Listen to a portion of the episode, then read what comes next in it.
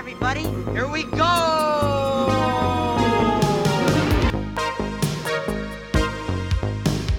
In case of emergency, the exits are here, here, here, here, here, here, here, here, here, here, here, anywhere. Keep your hands and arms inside the carpet. We.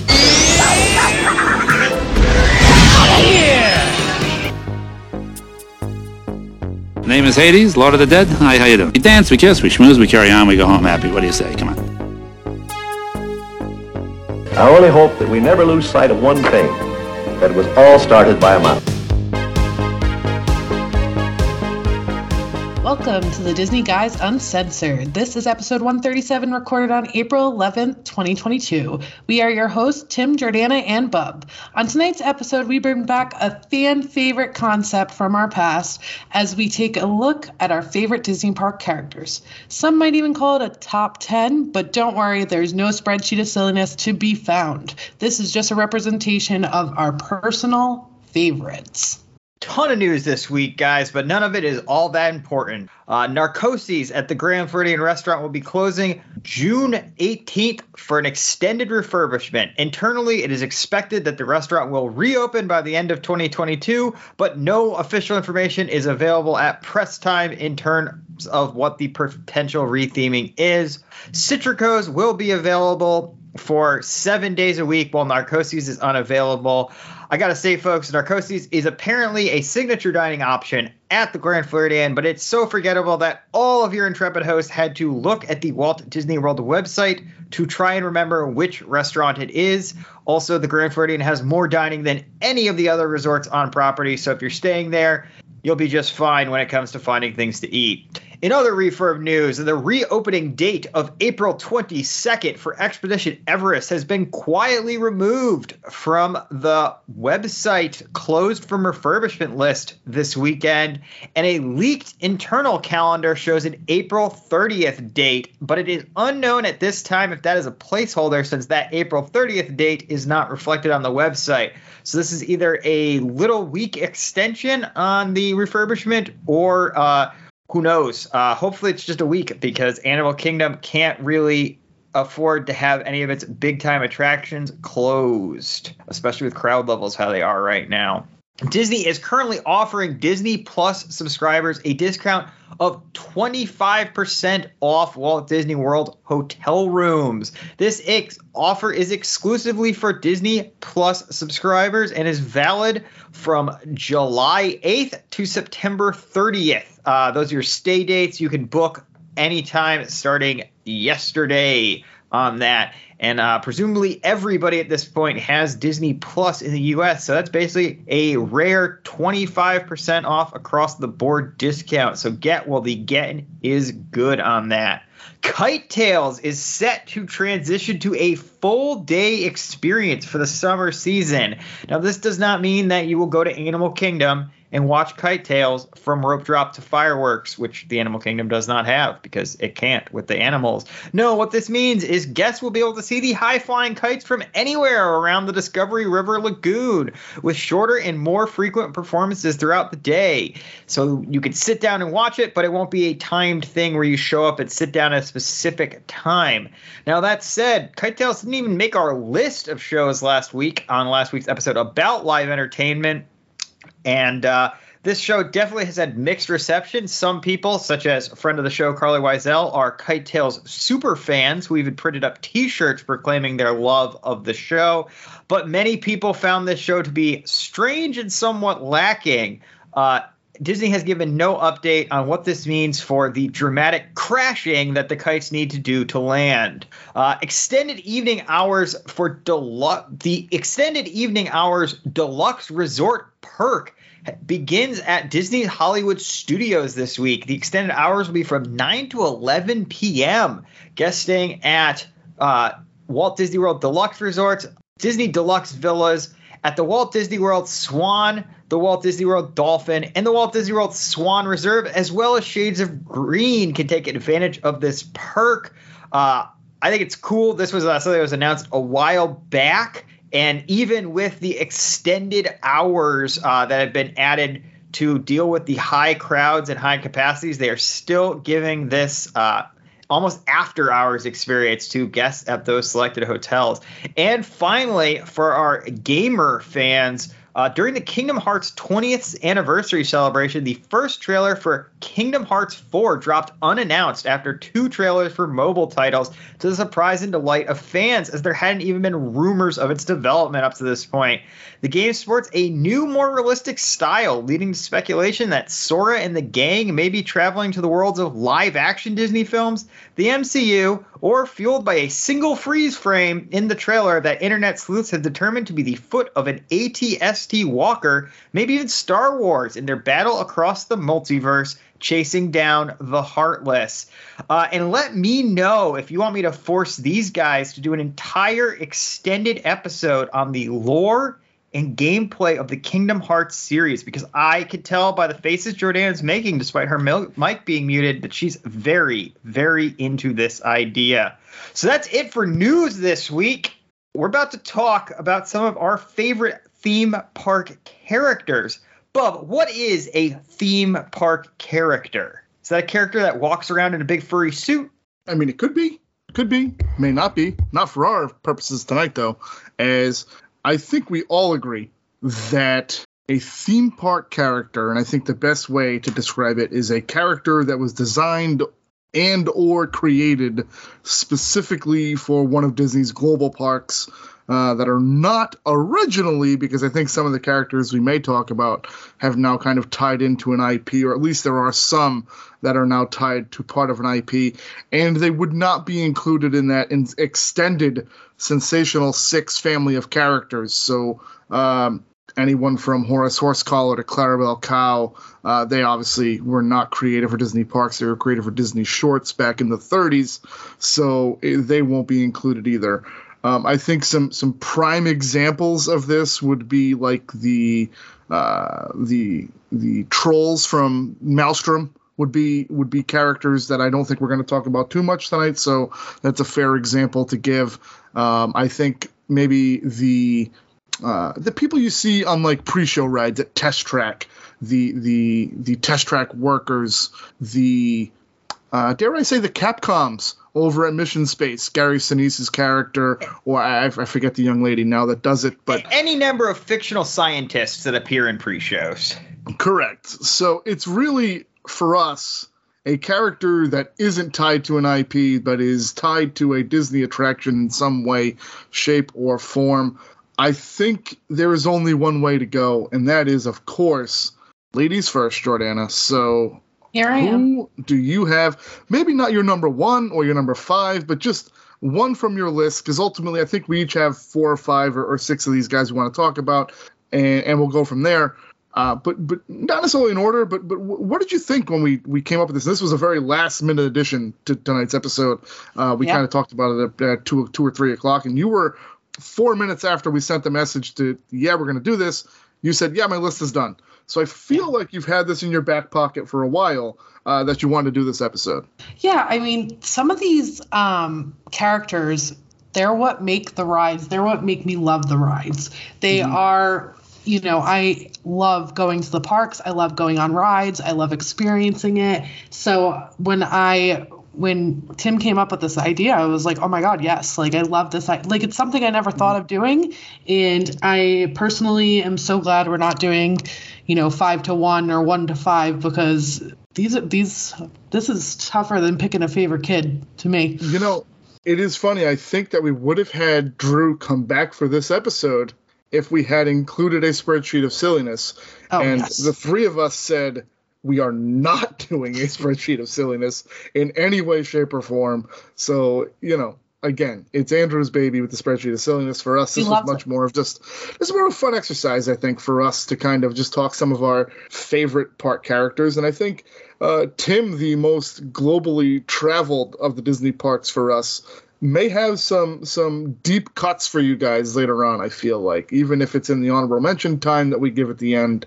But uh, stay tuned for that because Tim always pulls out some nuggets that me and Jordana just look at him and say, "The hell is this guy talking about now?" So, and that's again Tim's traveled to uh, to a few couple of the foreign parks, so he, he kind of has a little bit more of an appreciation for those characters. And these could be any characters, uh, past, present, and or future, uh, which we won't really know if there's future characters coming or not. So, Jordana, go ahead. I, What I is your there, first? I hope there is. We, we've talked about this, you know, I feel like a month or so back, Bob, you and I, that uh, we we feel like there is a danger that that the type, the way Disney is taking risks now is if they're going to take a risk, they're going to attach it to an existing billion dollar IP, whether it's the MCU or the Fab Five or Mm-hmm. Frozen or even Encanto, where they're they're not going to spend the time to uh, to develop a fully original character Correct. and then theme a whole attraction or show around it with the potential that if that flops, then you have to junk the whole thing. Uh, and and for me, this has always been what made Disney parks so much above and beyond other theme parks that there were these these original characters that had fully developed lives and backstories, even though they may have only existed for you know five or ten minutes in a ride. There there was a whole background and lore that went to them and you know fans fell in love with these characters and and, and there was merch and and you could really make these characters your own and, and, and wanted more than that little taste that the ride gave you so i i do hope that disney understands how how much these sorts of characters are are integral to um, to parks fans and and the continued enjoyment of the parks and, and strikes out to uh to try and create some of the, these original characters in the future.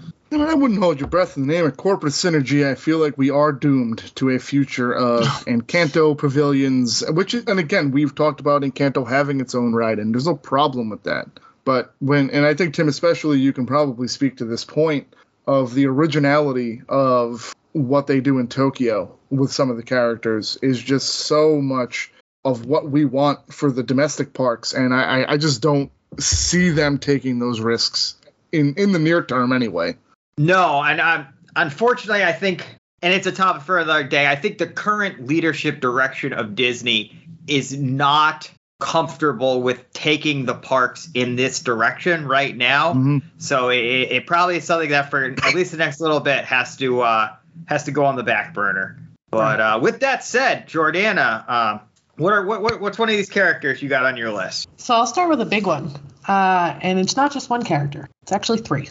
The hitchhiking ghost from Haunted Mansion. I think that this is just a huge character that you know that are characters that made merch that you always look forward to on the ride that you know it's it's pretty much got its own scene and stuff you know and it's it's something that you talk about at the end of the ride that brings up that excitement Yeah, I think these are classic characters that they're literally silent and and in one scene on the ride, but their design and just tells a story. You could tell that one of them's a prisoner, one of them is a, a doctor who makes home visits, and one of them is a creepy guy with a skull for a head. But they have really they're they're super favorites of everybody. Uh, and as you said, this is one of those characters that has generated tons and tons of merch, whether it's collectibles, action figures, shirts, hats, statues. and magic shots. If you get the Yes. The magic shot in front of the haunted mansion, um, you can get a picture with them with Or your you can memory. take a picture when you're in your car with them at the end of the That ride. is true. That too. Yeah, I mean, listen, Ezra, Phineas, and Gus are clearly. Um, I, I don't want to say the stars of the Haunted Mansion because I, I think, and Tim, we did this when we did the kind of the ghost tour of the Haunted Mansion. There's a lot of deep, deep, deep lore that goes into a lot of those characters, and the Haunted Mansion itself is such a fantastically designed attraction. Uh, even if it isn't necessarily like a top quote unquote attraction for me in terms of it being like a top three or four for a lot of people, for me, it's a great ride. I, I just, those three characters in particular are an exceptional use of trickery in the attraction.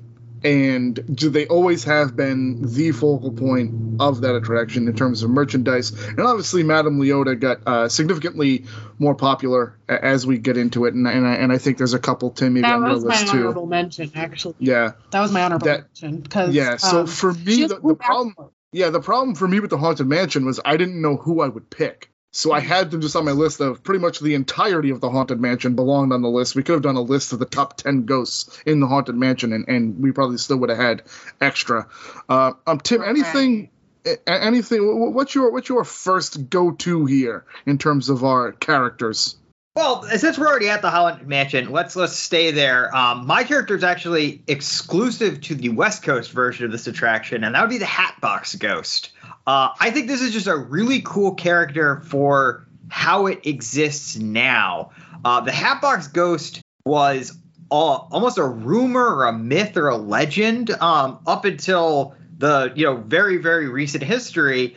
Uh, guests claimed there was a a hat a ghost whose head would switch from a hat box to back on his head and vice versa. Um, but there was very little documentation of this actually being in the attic of the haunted mansion. Uh, the it was believed that people just were misremembering it, or maybe it was a real ghost. And then, um, Bub, correct me if I'm wrong. It was um, it wasn't Bob Gurr. Which Imagineer was it? It was um, ah, gosh, the uh, the the very legendary um, Which one? It's got a mean, dark there's ride quite in a the few. backyard.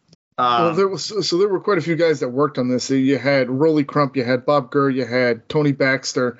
no, t- sorry, Tony Tony Baxter was Mhm. finally in in the late '90s able to get a photograph of the uh the Hatbox Ghost from the original Haunted Mansion, and it was Mhm. just a case of uh it was a figure that was in the attic. Uh, it, it broke very early on, possibly in the first couple weeks or months that the attraction ran, and it was removed. And um, it kind of became the stuff of legend, and then a much more complicated and um, the Hatbox Ghost animatronic based on that original animatronic was added to that spot uh, in in the 2000s uh, in the Disneyland version of it, and now is very beloved by fans and by myself as well. Uh, and it's one of the few aspects of the West Coast Haunted Mansion that even during the Haunted Mansion holiday overlay still remains as the Hatbox Ghost year round because uh, fans who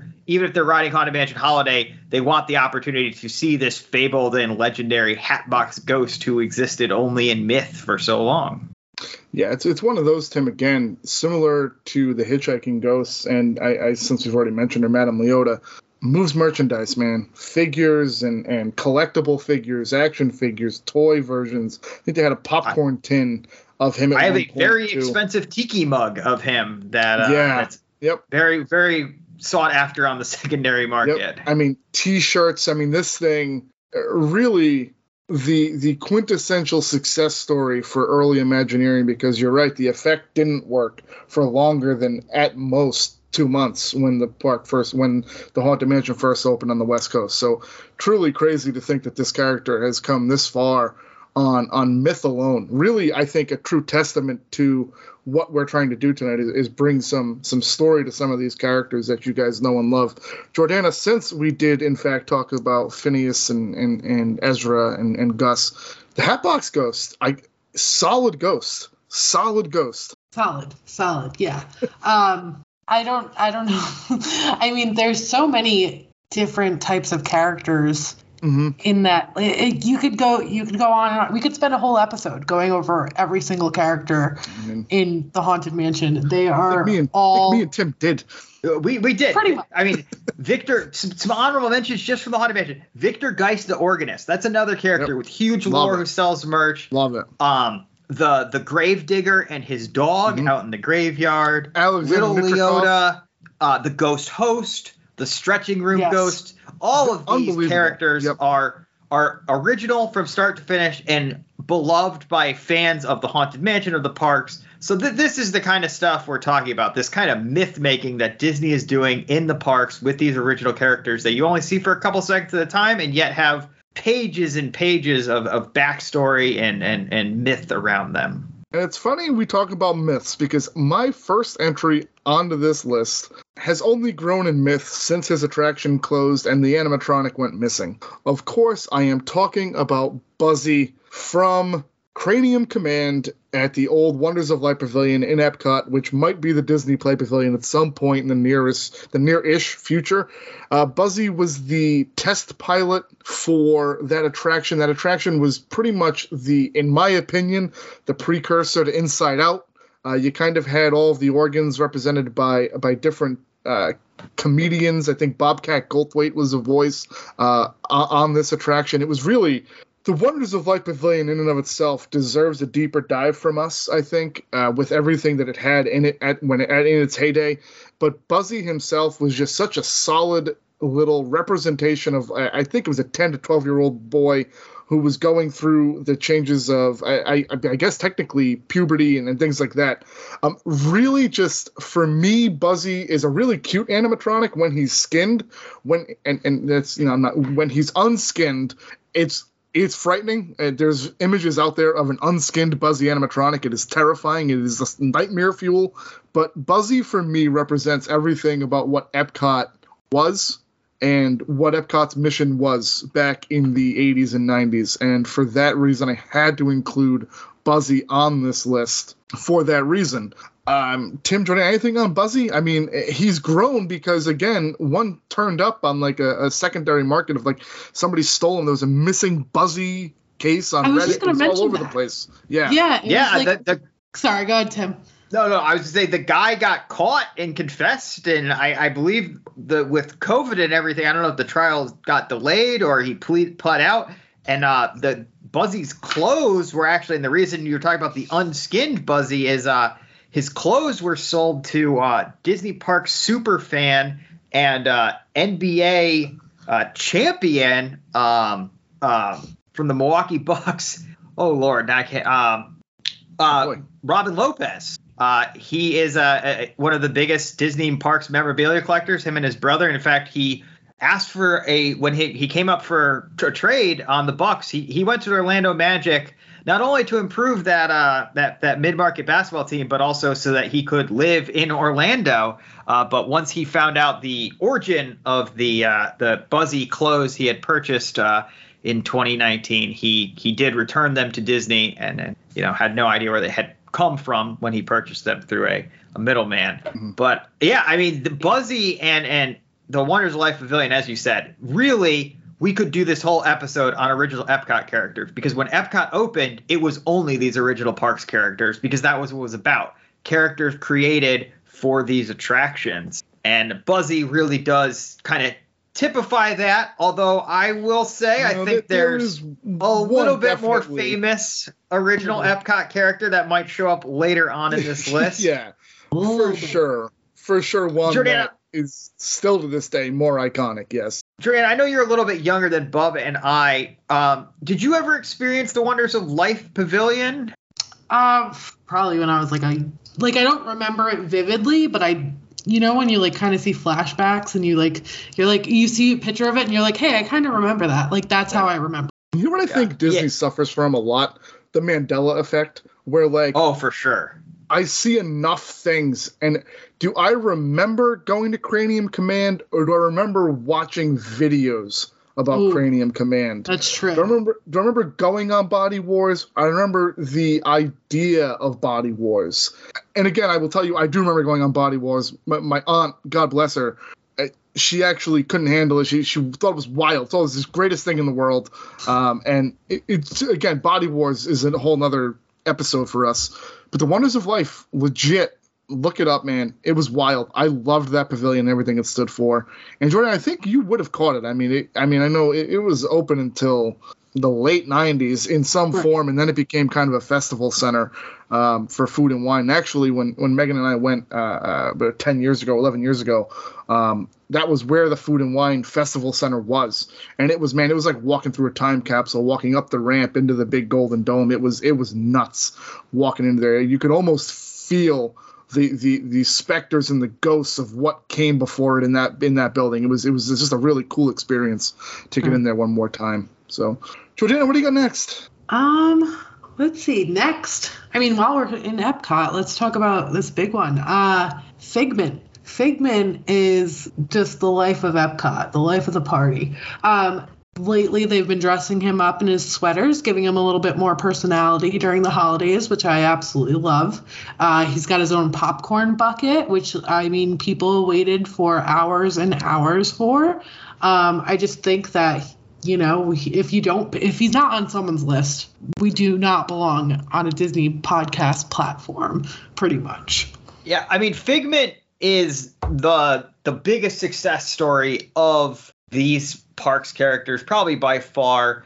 Uh, he is still the icon of Epcot. He's almost the Mickey Mouse of Epcot. And uh, he's also the biggest kind of tragedy of this, where his ride they can't close because he's so beloved, and they need to keep him alive in the parks so that they can plaster him on merch for every single festival, for every single Epcot anniversary. You know, they got T-shirts, plush, all that stuff they sell year round there. Uh, but his ride is a, a bare, the barest shell of what it used to be. And I mean, Figment used to be synonymous with another guy who hung out with him, the Dreamfinder, who's completely been erased from history at this point. When when in, the, in fact they were a duo.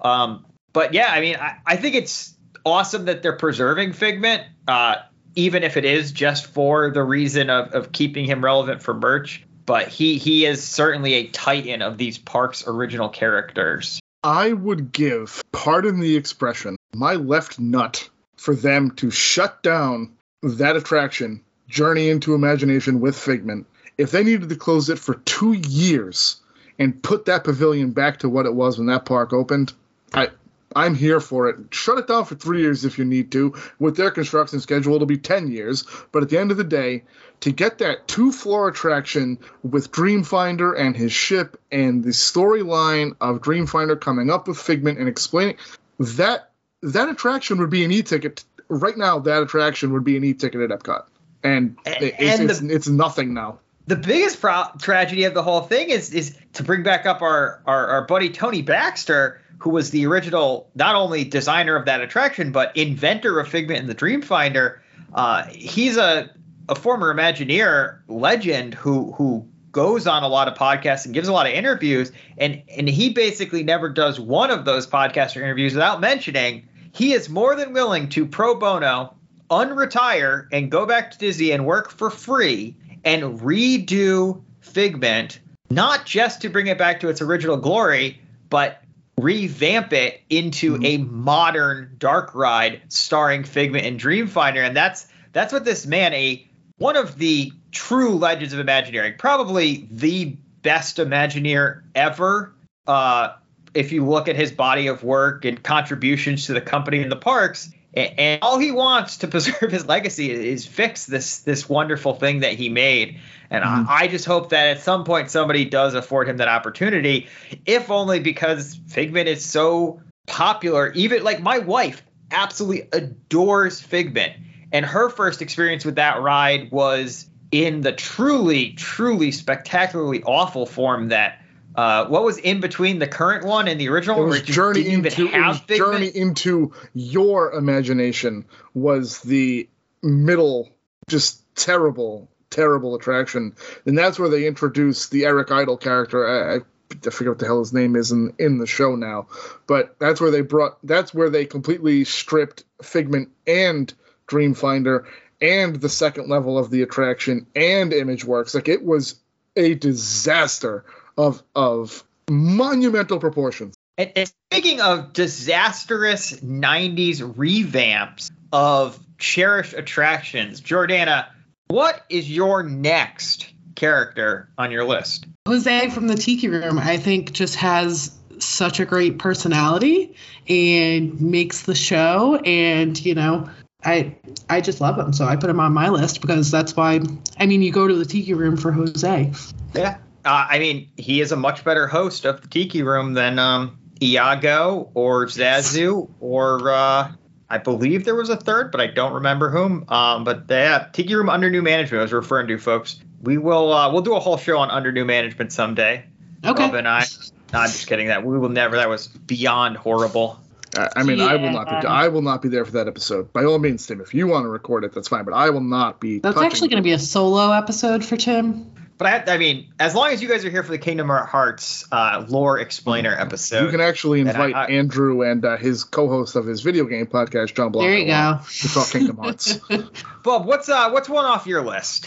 I'm gonna go with Chairman L.C. Clench again. I'm really in love with this whole idea of bringing back retired characters. Chairman L.C. Clench, L.C. Clench was, of course, the chairman of XS Technologies uh, over at um, Alien Encounter, the extraterrestrial Alien Encounter, and he was just, you know what it is? His motto still speaks to the 90s, and I think I tied this into when we did the characters of the decades, and I had.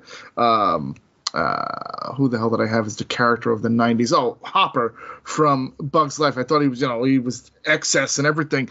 Uh, if something can't be done with excess, it shouldn't be done at all. That is Chairman Clench's motto. And the only thing he dislikes is waiting for anything. And poor, poor, poor Fuzzy just, just, just dies in the tube. It's just, it's, it's not good. But I, I will tell you, Chairman LC Clench, I love him. I, I loved everything about Alien Encounter. I think we've talked about it on one of our uh, previous uh, Lost Attractions Talked about episodes. Lost Attractions. We've talked on a couple. of I really, it wouldn't be a Disney Guys Uncensored list if we didn't bring up No. Alien Encounter. and I think we actually went really deep on the on the Lost Attractions episode with this ride in particular. Uh, how much we loved it, why it worked, why it doesn't work as a theme park attraction now, but ultimately Chairman LC Clench is where I'm going. And and I mean, I, Jordan, I don't know, did you ever experience the greatness of of that attraction, or were you too young? Because it was one of those that they actually had like an age recommendation and a height requirement on. Right. I mean, I don't. Well, those that don't know, I was pretty much born six feet tall, but um, so I, I got on rides very, very young with height requirements and stuff. However, I don't really remember a lot about this one. I mean, I remember the, again, the you know, I remember of it, but do I remember it in detail? Right. No. So I will tell you, I remember that attraction to this day. I I adored that attraction. I everything about it. I brilliance in that attraction. Tim LC Clench, one of the best in that attraction. I think there's other people in that attraction that you may want to talk about.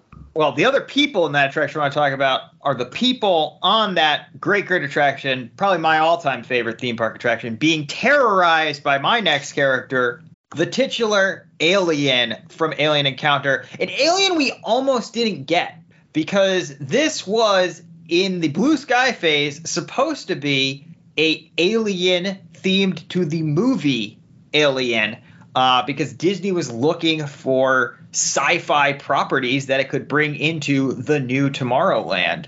But uh, licensing fell through. Uh, obviously, Alien Encounter was a very, very, very scary ride.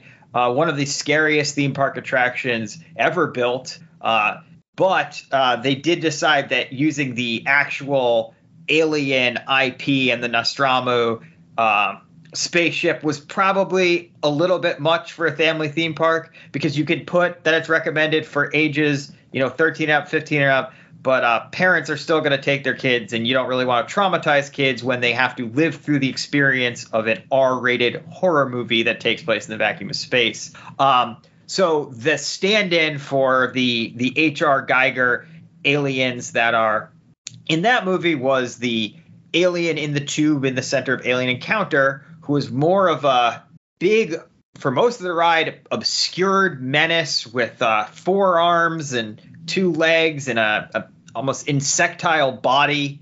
Uh, he actually looks very similar to uh, to the the monster at the top of Journey to the Center of the Earth at uh, Tokyo Disney. If you're familiar with that, if you've ever seen a ride through, but he he he was terrifying and uh, accidentally transported into the center of the theater uh, where where they we call it a ride, but it was more of a show with animatronics. You didn't Yeah, really move anywhere. It was all told through atmospheric cues, but really just one of the scariest uh, and, and, one of the characters will leave a lasting impression you will never forget. It, it is Yeah, I mean- funny, Tim. We throw around adjectives and superlatives a lot on this show, and uh, podcasts are one to do anyway. And, and listing things as the greatest ever, this and the other thing. I wanted to simplify it and say this attraction, that character, Chairman Clench, the entire story, it was just a special attraction. and it was perfect for there. It was perfect timing. It was a perfect collection of circumstances. That was a truly special attraction that they had there in, in, in that space in Tomorrowland, and it, it's really a shame that it now just sits nothing. Even Stitch, despite its faults, was quasi enjoyable in some way, shape, or form. It, it, again, it was never the spirit of of Alien Encounter, but I can understand the need to bring in a, a character like Stitch. And fine, this is how you're going to do it. I, I have reconciled with that myself, but the, for that area to just sit empty now blows my mind that that is not a theater that is used even from its uh, mission to mars and, and, mission to the moon days. Uh, that theater has always been some sort of magical experience for people and, and it's really it's, it's too bad that that sits vacant now. Um, I, I do want to stay though tim in magic kingdom real quick with another one before we go. Um, this is kind of a, a bridge from Magic Kingdom to Hollywood Studios because I, I kind of cheated on this one and, and took a few different and put it together. And maybe it's not a quote unquote character, but characters. I will tell you there is nothing that makes a Disney park like the citizens of Main Street and the citizens of Hollywood uh, and the Dapper Dans over on Main Street as well. What those characters, quote unquote, and they all have individual backstories and, and various uh, names and, and, and what they do.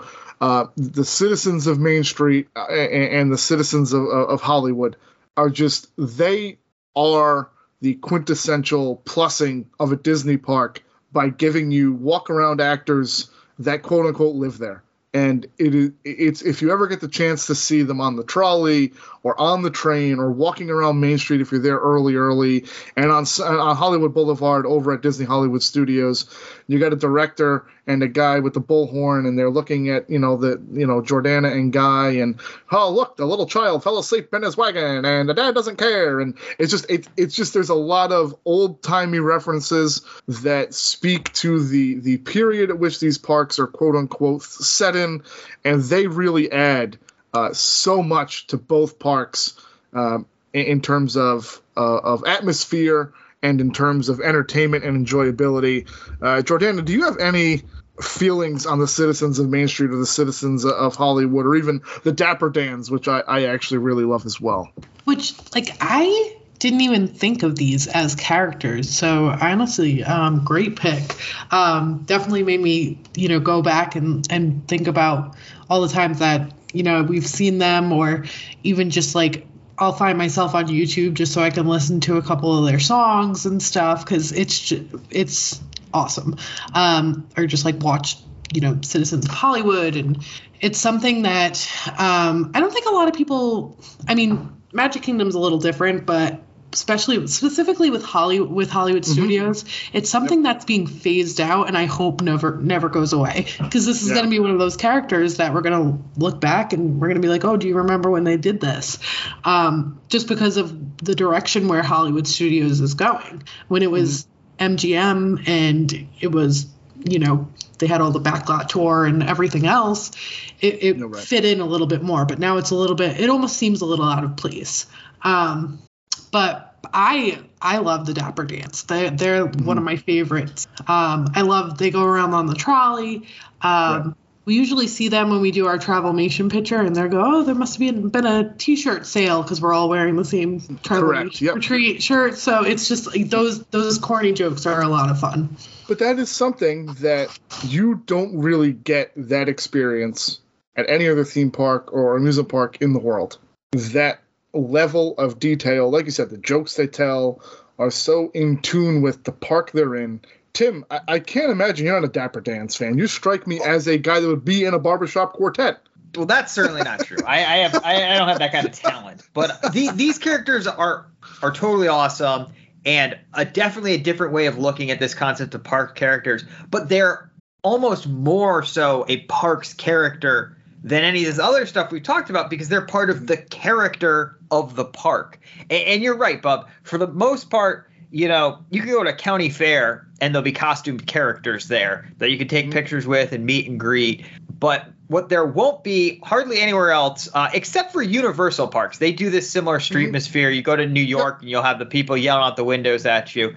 But that's really what sets basically Universal and Disney apart from all other amusement parks and theme parks is you have these people that you might not stop and watch the Citizens of Hollywood or stand on the corner and listen to Dapper Dans do a whole song. But if they weren't there, if they weren't part of the background, if they didn't blend into the scenery, something would feel like it was lost. And and these sorts of characters are so important. And, and not to go back to the negative, but these are also the sort of things because they blend into the background that hopefully they don't ever become a line item that gets cut from a budget because you have to pay a trained actor and multiple trained actors to do this stuff all day, every day, 365 days a year. Uh, because I went to the parks uh, a, a couple times during uh, the reopening, uh, the phased reopening, and, and these people weren't there for that. And, and it feels so different to not have this streetmosphere, to not have this character and these characters in the park. So this is certainly something I hope never, never goes away from Disney. Yeah, no, that's for sure. Now, I do want to, and, and I'm, you know, we're, we're jumping around a little bit here tonight, but I, I do notice on our on our list that we have here that we probably can stay in the Magic Kingdom, Jordana, for a couple more minutes. I think. Yeah, I have a couple. Yeah. So, um, and these two, I, you know, I know we've said we weren't doing a top 10 or our favorites, but these 2 are my favorite. Um, I'm going to start off by uh, going over to Pirates of the Caribbean, and I'm going with the character Red, who has a little bit of a story and grew with the ride and grew with the times where you know it used to be something that they they were like we want the redhead or you know that it was selling her to you go on the ride now and she's running that scene. She's running the Correct. show. So it's just something that grew with the times. It you know shows a lot of women empowerment and um, just a character to kind of look up to honestly. Yeah, Jordana, for sure. She was on my short list of people that I would definitely want to talk about, especially just we talk about the evolution of a character where she is very much a background character in the original. Uh, I'm sorry, she's very much a background character now that they've kind of gone to the whole Pirates of the Caribbean, the Jack Sparrow scene, and, Barbossa's in it, and but she is such an integral part of the scene she's in, in in both versions that she was in. You're right. At first, she's a wench being auctioned off, and now she's the one doing the looting. Uh, just kind of the and people call it wokeness. I call it just you know fixing wrongs throughout history. It, it's Red is a great character. I, I I think that there's no doubt in my mind that she belongs on this list, especially from Pirates, which you could do. Uh, you could pick if we could do a Pirates of the Caribbean favorite figures episode and, and not have enough time to do it all.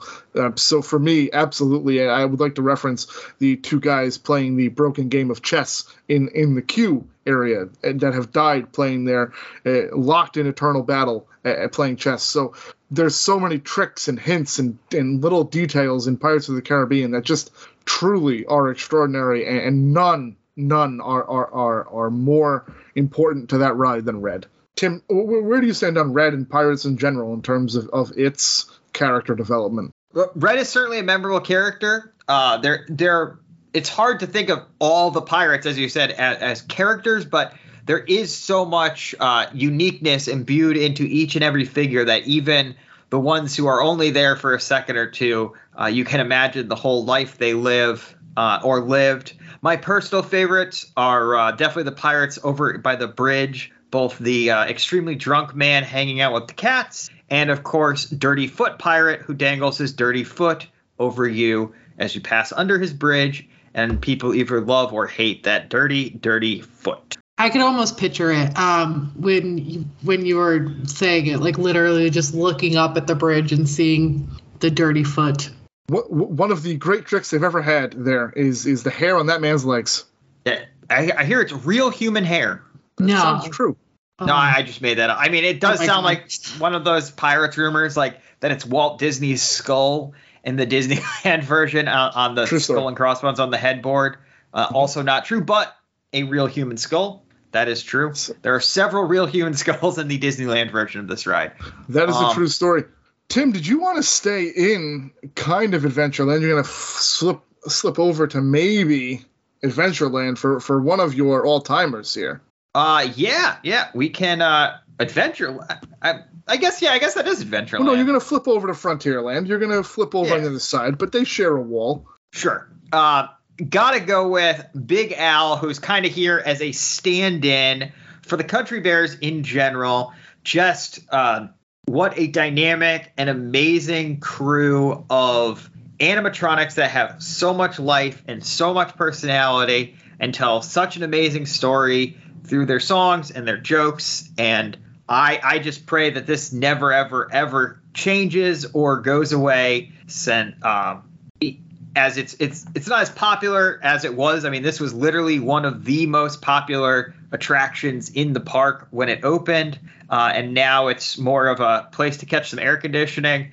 But I, I just I love the Bears in general and, and Big Al especially, uh, and it just warms my heart to be able to go see Blood on the Saddle. You know, hear him hear him yowl along to his uh, to his hit song uh, from the side of the stage there at the uh, Country Bear Jamboree. So listen, you guys know I'm an anti-country bear lobbyist. You all know this.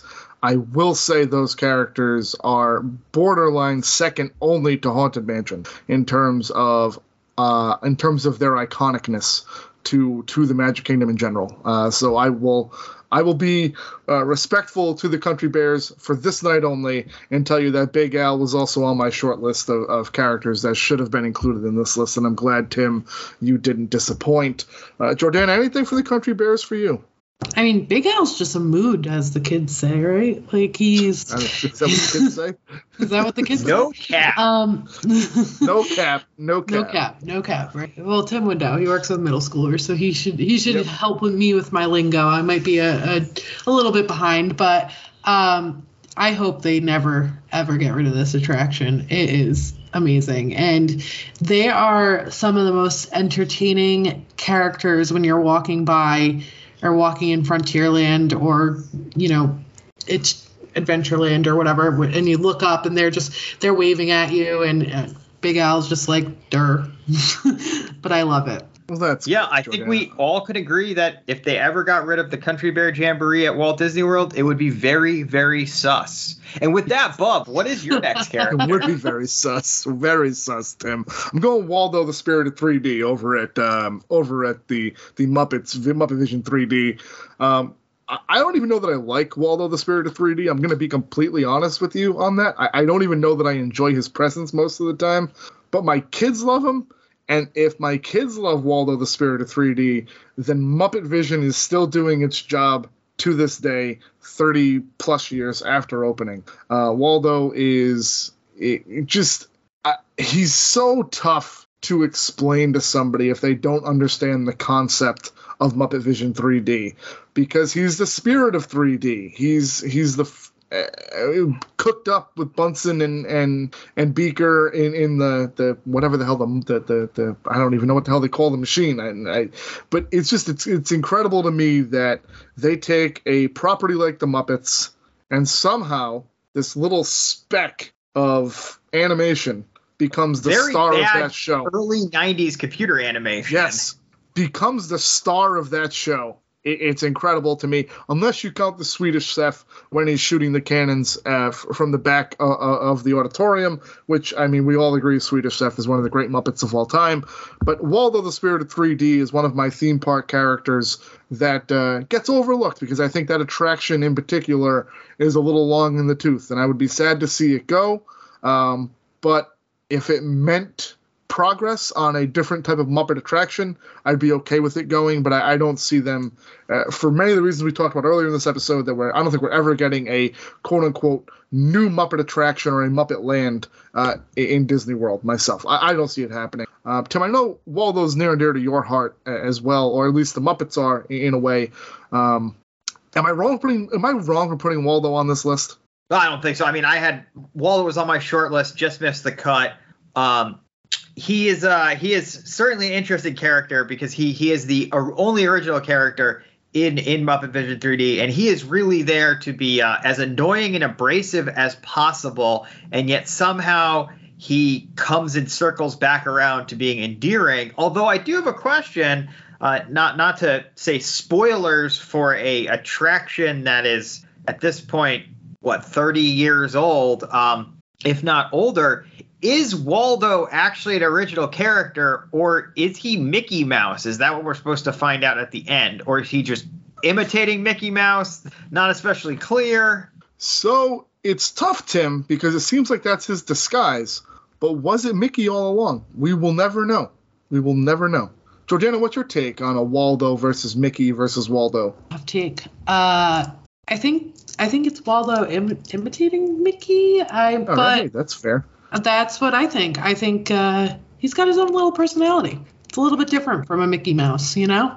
He he is. I, I would actually like to thank Tim for bringing that up because when on the screen, when the fire truck comes through and the building is knocked down, those people, the the humans that are looking through the broke down wall, are the most late '80s, early '90s people you will ever see. From neon colored shorts and like the av just I will tell you that alone is worth the look, folks. Go check out Muppet Vision 3D. Absolutely. But here, here's the interesting part about that. I don't know how much you guys pay attention to fashion. We have fully circled Oh, back around yeah. to Oh. like neon colored nylon shorts Yes. and Yep. stonewashed like wider leg jeans and stuff. So there was this good 15 year period where the wall gets busted down and you're it's very clear that it's not a real wall that was busted down and that those are people of a certain time period. But now they just look like the same people walking around out in the park because those, those sorts of clothing styles have really come back around to be in vogue. So, Um, so if if my calculations are correct, and in this instance I am almost positive they are, I think we have one character left each that we wanted to kind of get on our main list. We can just talk a couple uh, honorable mentions if we have them. Um, who would like to take their their their last character first? I, I mean, I know Tim, you might actually have two left, so let's I- let's go with with you there. I, so I, uh, I I do I I'll, I'll, one I wanted really wanted to talk about was Duffy the Disney Bear and and he is fully standing in for Duffy and friends. So that would be Duffy, uh, ShellieMay, uh, CookieAnn, uh, Gelatoni, El- 'Olu Mel, and uh, I am forgetting one more. I'm uh, shocked you could because name that many. She she is Yeah. uh, she's the newest one who the the way these work is they they release originally exclusively for one of the Asian parks and then make their way to the other Asian parks. But Duffy was honestly a, a bear with a very thin backstory about Mickey and travel. Who was uh, kind of injected into mainly Epcot, but also the Magic Kingdom here in the United States in the early 2000s, and frankly failed miserably. Uh, the Imagineers at Tokyo DisneySea uh, found him in a file and decided that he fit into the mold of um, Japanese culture, the idea of um, both the cute culture in general and, and having a companion, uh, a, like a stuffed animal companion to do things with. Uh, and they were right. Uh, he is, him and his friends are literally a cultural phenomenon in Japan. Uh, the entirety of the port of call Cape Cod in Tokyo DisneySea is themed to Duffy and Friends. All throughout DisneySea, there are these little, almost wooden stands at the prime photo locations so that you can put your Duffy doll on those stands and take a picture in front of the landmarks with your Duffy. And even outside of the Disney Parks fandom, um, when I was in Tokyo last, uh, it was right around the release of CookieAnn. Uh, this is the baker who was originally exclusive to Hong Kong Disney, and uh, a subway stop in Shibuya, which is kind of the Tokyo equivalent of Greenwich Village in New York City, was entirely themed to CookieAnn. Uh, so it, it, it would be unimaginable even for a you know Mickey and friends to have a take over an entire subway stop in one of the busiest tourist spots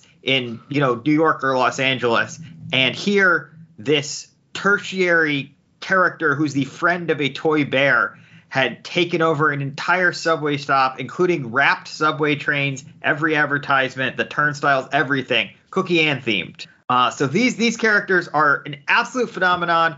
They are starting to really catch on here in the states again after failing initially.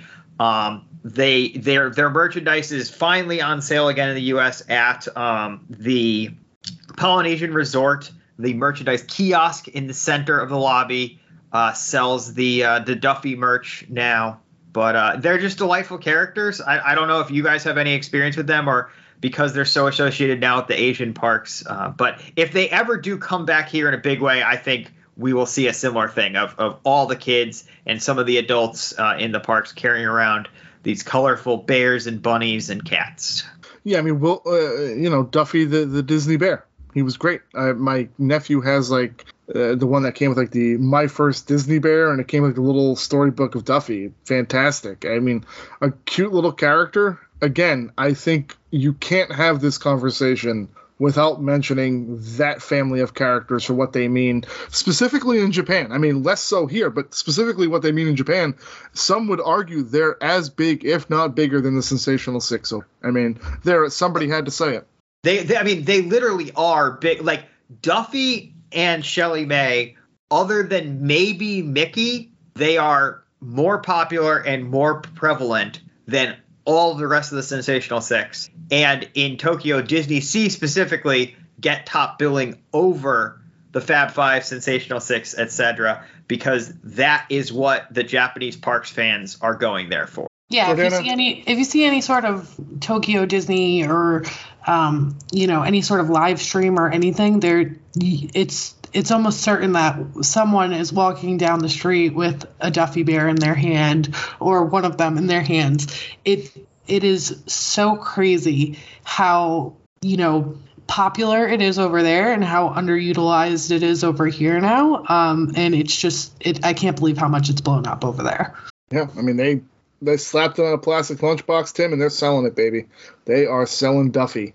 So now, officially, we each have one left. Uh, Jordana, go ahead. Who, who, do you have last on your list, or first on your list, or wherever on your list? Uh, my last one is John from the Carousel of Progress. You see yep. him in four different scenes. You see him, you know, not exactly aging, but what's around him is aging, and how the different times are changing, and how he describes it, and how he presents it with Rover um, is just absolutely it you know something about this ride just warms my heart and i absolutely love it. And it's it's a classic and i couldn't put a top five list of disney park characters without putting him on there.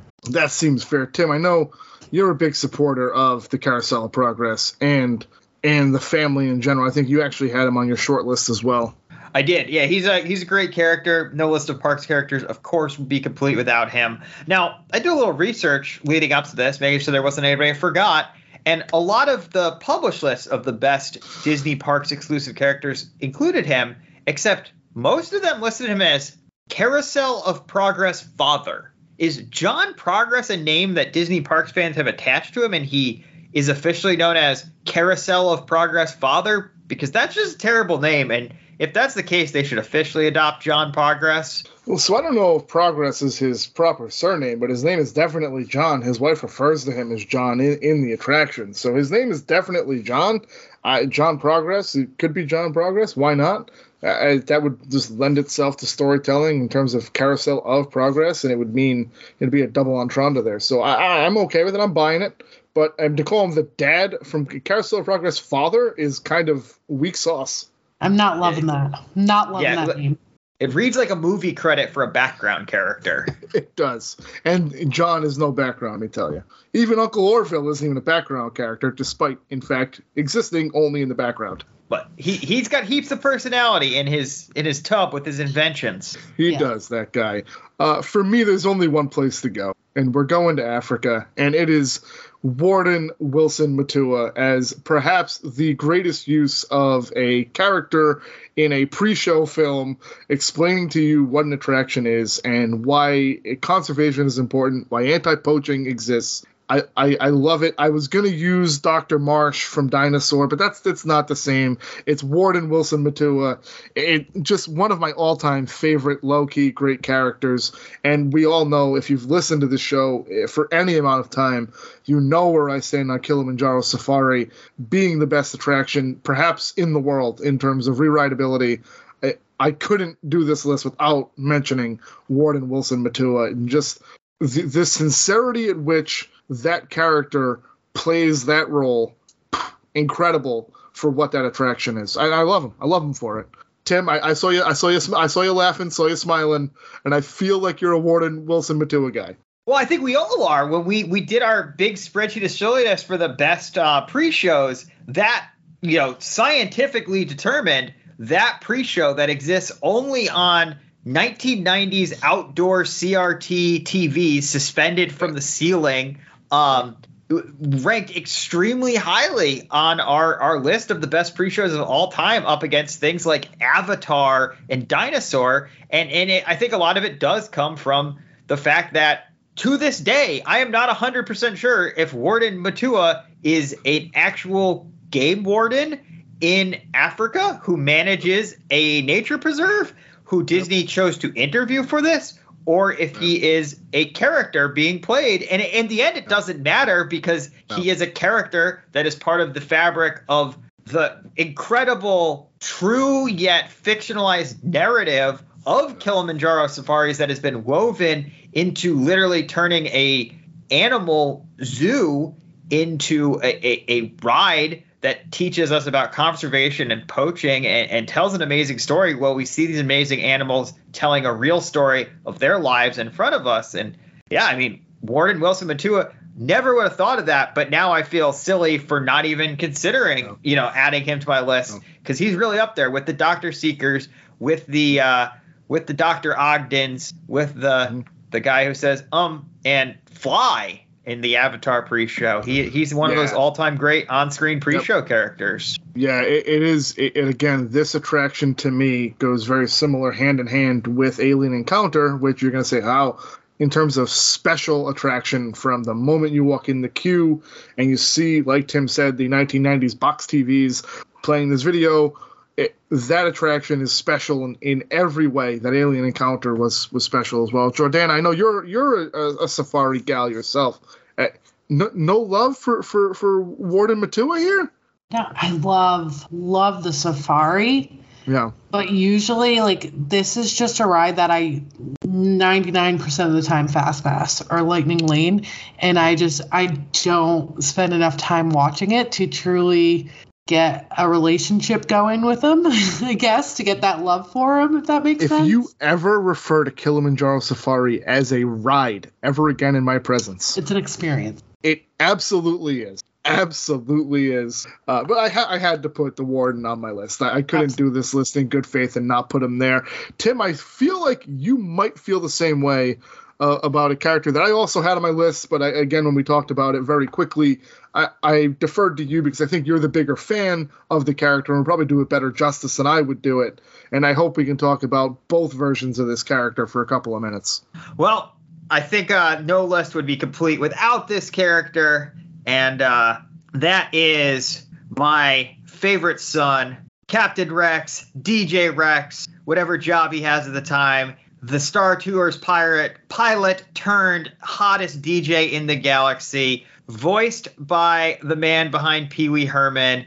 Uh, really, really, really cool character who was originally dreamt up as part of Star Tours uh, and was genuinely a hilarious and fun character who took that ride and, and made it go from simulator to experience, not only because there was an animatronic in front of the simulator video to add a, a depth of field and, and, a real feeling of uh, immersiveness. But because he was voiced by one of the great comedic actors and had great jokes and a personality and a unique look, he was so beloved by fans that he has now been accepted as part of the Star Wars canon.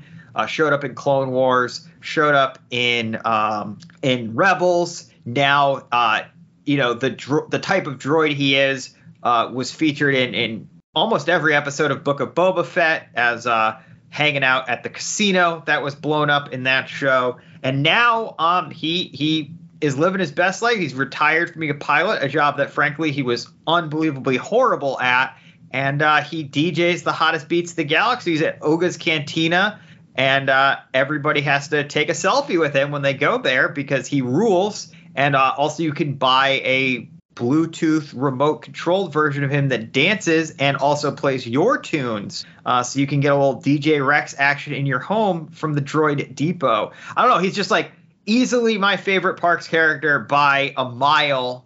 Uh, as much of a Country Bears fan as I am, as much of a Big Al fan as I am, uh, DJ Rex just freaking rules. Yeah, I mean, I was a fan of Pilot Rex. I loved Captain Rex as the pilot. I, I just thought that added such a different feel to Star Tours than having C3PO there, which is fine. C3PO is great there, same type of nervous energy, but Captain Rex and Pilot Rex was was was just out of this world. I'm, I'm glad that he did make your list. Jordan, any any love hate relationships with the Captain or DJ version of Rex? DJ Rex is a blast. Um, throws a party. You know, keeps the keeps the music going. Uh, that's that's all I have to say. Of course, because we're the Disney guys uncensored, clearly we cannot keep this list to any semblance of order in in our own way. For me, there were a couple that we missed that I feel like needed to be mentioned in terms of uh, adorable characters. It's Orange Bird is the character we didn't talk about here. Um, created for the Florida Growers Association and featured very much uh, over in in, in uh, Adventureland. Uh, I also like to give a shout out, Tim, to Nine Eye and the Timekeeper from the Timekeeper attraction. Uh, both of those characters, Rhea Perlman and I, I, believe Robin Williams, were the voices. A lot of manic energy in the Timekeeper. Loved that. We talked about it before we recorded, Tim. Captain EO, I think you could do a whole show on Captain EO and and that whole Francis Ford Coppola, the, the whole George Lucas, the whole team behind it, Michael Jackson's involvement, uh, Anjelica Huston's involvement. Just there is so much to unpack. How many how many times over can you put together an EGOT out of Captain EO. I mean, there are so many Academy Award winners, Tony winners, Grammy. Yeah, like what in the world? It's insane. I, I, didn't even. Yeah, it's just the amount of talent. Yep. Um, luckily, if you want to experience Captain EO and you did never have the ability to experience it when it was there, like myself, there are some incredible mm-hmm. uh, upscales and preservations of that that can be found on the internet. Yeah, people, and you owe it to yourself people, to just check out the talent behind that thing and uh, ironically, and this is something that Jordana's been pushing since she joined the podcast, she wants to do an imagination pavilion episode. And that might be like a 12 parter because from Captain EO and every version of Figment, if we really got in depth in the nitty gritty in both of those, it would be hours of content to talk about imagination. And for me, low key, one of my favorites, we talked about it a couple weeks ago, or when I was we were talking about shops and themed shops, the backstory behind Sid Cahuenga, which is right inside of Disney Hollywood Studios to the left. Uh, the Sid Cahuenga, you know, one of a kind curiosities. The backstory they developed for the proprietor of that shop. Look it up. I'm not going to explain it to you now because this is kind of our just quick hitters of ones we also kind of workshopped. Sid Cahuenga, what a story that the Imagineers came up with for him as well. Uh, Tim, I'll, I'll go to you now real quick. I know you probably have some that are out of this land or not out of this world, but yeah. out of this country anyway. So first, I just want to give a shout out. Uh, he he is gone but not forgotten. Trader Sam, the proprietor of, uh, of of two of my favorite bars in the country. One at the Polynesian, one at the Disneyland Hotel. Those would be Trader Sam's Grog Grotto and Trader Sam's Enchanted Tiki Room. And uh, he used to be at the end of the Jungle Cruise. He has been removed because his animatronic was, frankly, extremely culturally insensitive. But uh, his his legacy lives on in his far less insensitive bars that serve delicious drinks. And other than that, I wanted to hit you with a quick three pack of uh, Tokyo Disney exclusive characters who I, I love.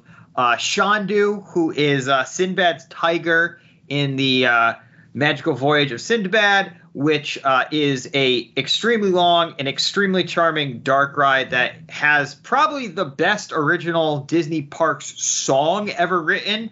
Uh, if you go back and check out the Disney Parks playlist, mine of park music does contain an English language version of that song, sung by its composer.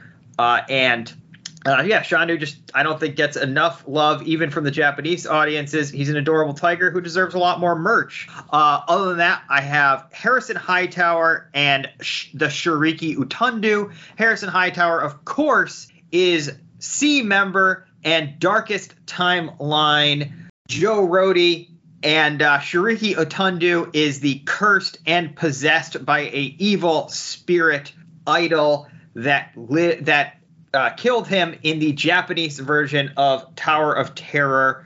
Uh, just it's very cool that we have not only a, a a S.E.A. member fully fleshed out as a character, but that he is literally not based on. He is one of the the great Imagineers of this era. And then lastly, because we are in the Easter season, uh, probably the second most popular Tokyo Disney exclusive character after Duffy and Friends. Weirdly, the Usatama. These are mischievous little Easter egg creatures. They're a white Easter egg with bunny ears and like duckling feet. Uh, the backstory to them is that uh, Mickey and his friends uh, created a machine that was a big egg robot to make Easter eggs. Apparently, that's how you make Easter eggs in Toontown in Tokyo, Japan. And then one of the eggs by mistake was this uh, Usatama creature, and it escaped and caused all sorts of mischief. And also, a bunch more Usatamas appeared after that. Uh, these are the theme of the special Easter parade that's done for the Easter celebration over in Tokyo Disneyland. And uh, they have tons and tons of merch for each of these things, and the Japanese audience just goes nuts for them. Tim, true or false? You get a quarter for every time you say Usatama on this episode. Uh, I, I yeah, I see. I own the rights to the word Usatama here in the U.S., so I am trying. I get like a Spotify royalties thing, and I think you get point zero zero zero zero two cents every time I say Usatama. Oh, excellent. No, they're I'm they're a great character. Yeah. Uh, Tim, Jordana, I am sure that we've missed characters, plural. It, it, we didn't even touch on the dolls from the It's a Small World, which in and of itself could be considered theme park specific uh, uh, characters, I guess. So uh, I think with that, though, uh, if you guys out there have any favorite characters that we may have missed in our fairly extensive list, please feel free to reach out to us. But in the meantime, that is going to wrap up a very fun episode 137, our favorite theme park characters. Be sure to listen to all of our previous episodes, which are all available on your preferred listening platform. If you have any questions or comments, like we said, about theme park characters or not, please feel free to reach out to us at the Disney Guys Uncensored at gmail.com. And if you are planning a trip and you are a Disney Plus subscriber, like Tim said in the news, please feel free to reach out to Jordana Izzo at travelmation.net. That is Jordana Izzo at travelmation.net for your 25% discount on your room reservation. And as always, thanks for listening to The Disney Guys Uncensored.